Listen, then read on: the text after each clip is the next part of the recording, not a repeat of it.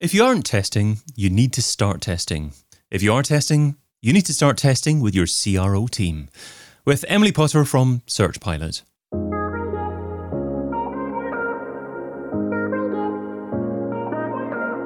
Brought to you by Majestic, I'm David Bain and this is SEO in 2022. Emily, what's your number one SEO tip for 2022? My number one tip is that I know I talk about it all the time and I work at SearchPilot, so it's maybe unsurprising, but if you're not already doing SEO testing, you really need to start bringing that into your SEO strategy. And if you are already testing, the next evolution that you need to be doing is testing with your product or CRO teams and testing all of your changes for both on-page metrics, your conversions, as well as for SEO traffic. We have things like Core Web Vitals coming out now, so these two things are blending much more and they're a good source of big organic wins. So why aren't more SEOs testing at the moment? I mean, there's a cost barrier to entry, definitely. So solutions like SearchPilot, we're well aware, is expensive and it's not for everyone. So that's one limitation. So outsourcing it is maybe difficult. The second, I think a lot of people just don't realize that they can do it with some of the tools that are available to them. So if you're a smaller website, you know, you have things like Google Tag Manager. It's not my ideal solution, but you can do testing in different ways, or you can even just do before and after. You can try and get a bit of a better idea. Moving up, if you have a bit more time and resource and technical aptitude, there's things like Edge SEO that we've talked about on Majestic before. But yeah, I think a lot of it is one, awareness, or two, not having time or resources to do it. Yeah, check out that webinar with Emily on Edge SEO. That's really cutting edge stuff. You know, great conversation there. But maybe let's focus in on getting started with testing. So what are some easy ways for SEOs to get started? I think like learning to split up your pages as one thing. So what we talk about with SEO versus something like conversion rate optimization testing. The main way to test for SEO is we're just testing for one user, Googlebot. So you want to split up your pages. So the first thing I think to get used to is finding ways to split up pages that are similar on your website to then test small changes. So, you know, coming up with hypotheses and getting used to the SEO testing process is one way to start. So yeah, you want to identify pages that are similar on the same template, and maybe you change half of them, change the title tag, you don't change the other, and then you leave that running and monitoring for a while.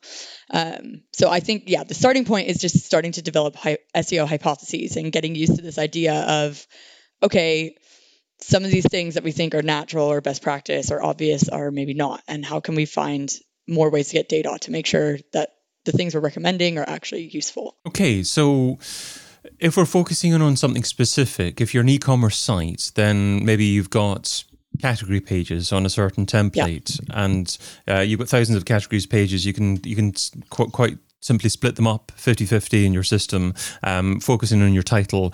What would be something that would be worthwhile testing in your title? Would it be some kind of offer to begin with, maybe half price shipping, free shipping, or something like that?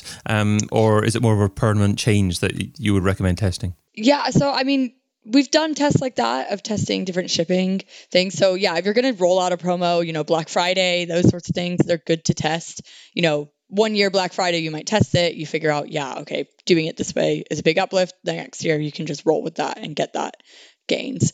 More permanent things like testing your prices and your titles is something that a lot of e-commerce companies are doing, or changing phrasing of how you're testing the head terms, cutting out the secondary keyword and just testing the primary keyword, different ways of shortening your titles. So yeah, focusing on like how are you going to change click-through rate as well, not just rankings. Okay, great. Is it generally detrimental to have an offer that isn't keyword rich near the beginning of a title? Or is it more important to have something that's hyper relevant in terms of offer for the reader to click through? So the tests that I've seen when we've tested offers have been negative. I wouldn't want to say that's a blanket rule. Sure. Yeah. But yeah, I do think what's most useful for the user is important to keep towards the front of your title tag, especially if something's truncating. We've seen mixed results with like shortening title tags. So truncation is not necessarily a problem unless it's truncating out the part that your users are going to find really useful and informative to tell you what that page is about. Okay. And can you also split test what's on your page as well? So the content on the page and the impact that has on SEO. Yeah. Content it still matters. We've done a lot of, SEO text tests because, you always have Google saying SEO text doesn't really matter. You don't really need that. And we're finding, content is pretty much always useful still.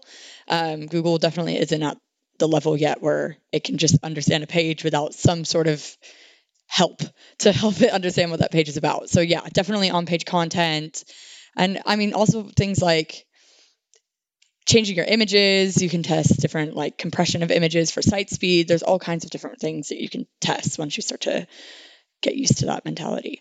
Okay, so some content is necessary still for Google. Are you in the bandwagon of being able to say X amount of words at minimum is required for pages that you're trying to rank? I wouldn't be so close to having like a specific cutoff limit.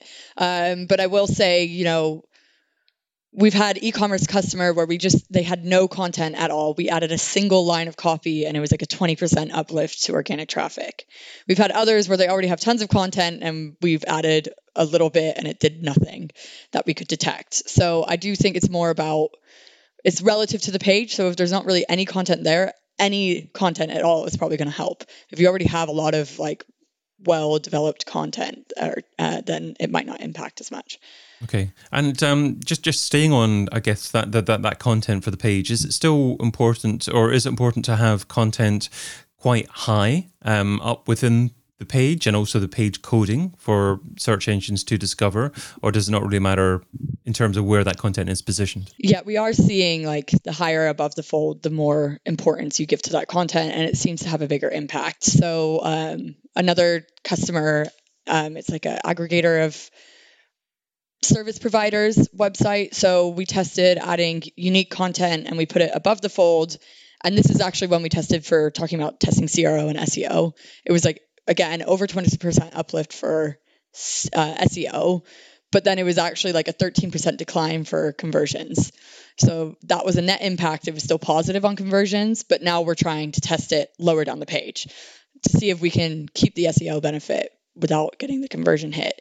Lower down the page, it helped, but not nearly as much as higher on the page. So it does seem like you get more from that content when it's further up the fold. So is it always possible for SEOs and CROs to work together and to increase the relevance and use of their various tests that they come up with? Or is it sometimes only appropriate just to have one of those departments to develop a test? I find the companies we see doing it best have two different departments that work well together.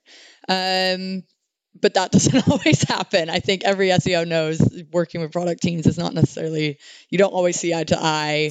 You don't always recognize that what each other's doing matters for each other.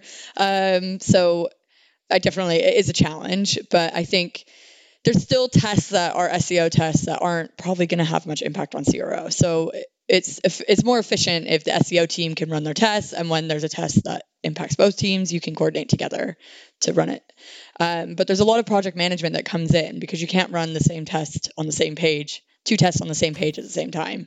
So you need to make sure, there's not a product test going at the same time. So you also, there's a getting good ideas from each other reason to do it, but also there is just a business operation argument for why you should be working together, because otherwise you're going to be clashing with each other. Okay. So your test. If there's a lot of butting heads going on between those two departments, what's maybe an example of one or two tests that can be done that may be likely to positively impact both SEO and CRO? So adding like new components to the pages, we see that also, like on travel websites, we've seen product teams develop like, maps that do cool things for users, and those end up giving really big uplifts to SEO as well. So those sorts of things that product teams can develop, and only really they have the skill set to develop well. Also, we found they have really good benefits to SEO, but then you can kind of, when you're working together on the test, then you have an SEO team that's like able to inform what the heading is maybe, and you can kind of put some of those SEO elements in it as well. Or one thing that we talk about is like server-side rendering JavaScript instead of client-side rendering if it's going to have important content in it. Or like bringing stuff out of tabs, we're still seeing that help SEO. So again, these are kind of things that I think the sum of the parts is greater than thinking of the phrase, the whole is greater than the sum of its parts when it comes to certain, some of these experiments. So how long should tests run for, and how much data is required in order to derive a meaningful result from them? So for SearchPilot specifically, we tell people for a test, we want a minimum of produce a good model and be reliable and be able to be pretty sensitive. We say at least 1,000 sessions a day. Saying that, I've run tests that have worked at 200 sessions, 400 sessions a day. But what happens when you lower that sample size amount is you're only going to detect big wins. So when you have tons of traffic, we've detected 1% uplift, 2% uplift. When you reduce that, you're going to struggle with getting anything under 10% detected with statistical confidence. And then that also impacts runtime. So if you have a huge website with a big sample size, you're talking thousands of sessions a day, you might get a result within 2 weeks. When you lower that down, it might be 3 weeks, 4 weeks, because Google takes longer to crawl those pages. Usually, too, there's a bit of a correlation between how much traffic a website gets and how often Google's crawling and indexing it, and therefore how quickly the impact is going to be seen. So it does depend on the size, but I'd say at least 2 weeks generally at a minimum, and up to 6 really. And there are obviously only so many tests that you can be running at the same time. So if you've got many different things that you want to be testing, how do you determine which is likely to have the biggest meaningful impact? We use to decide how to prioritize experiments, we consider 2 factors. Impact. So what do we think the impact of this will be? A lot of that's informed from our previous testing. So we know, something like internal linking tends to have a really big impact. Something like a meta description test doesn't usually move the needle, or it does in some cases. So we consider that, but then also level of effort. So, internal linking, while it can be high impact, there's a lot of complications around measurement with that, because you're changing 2 different sets of pages.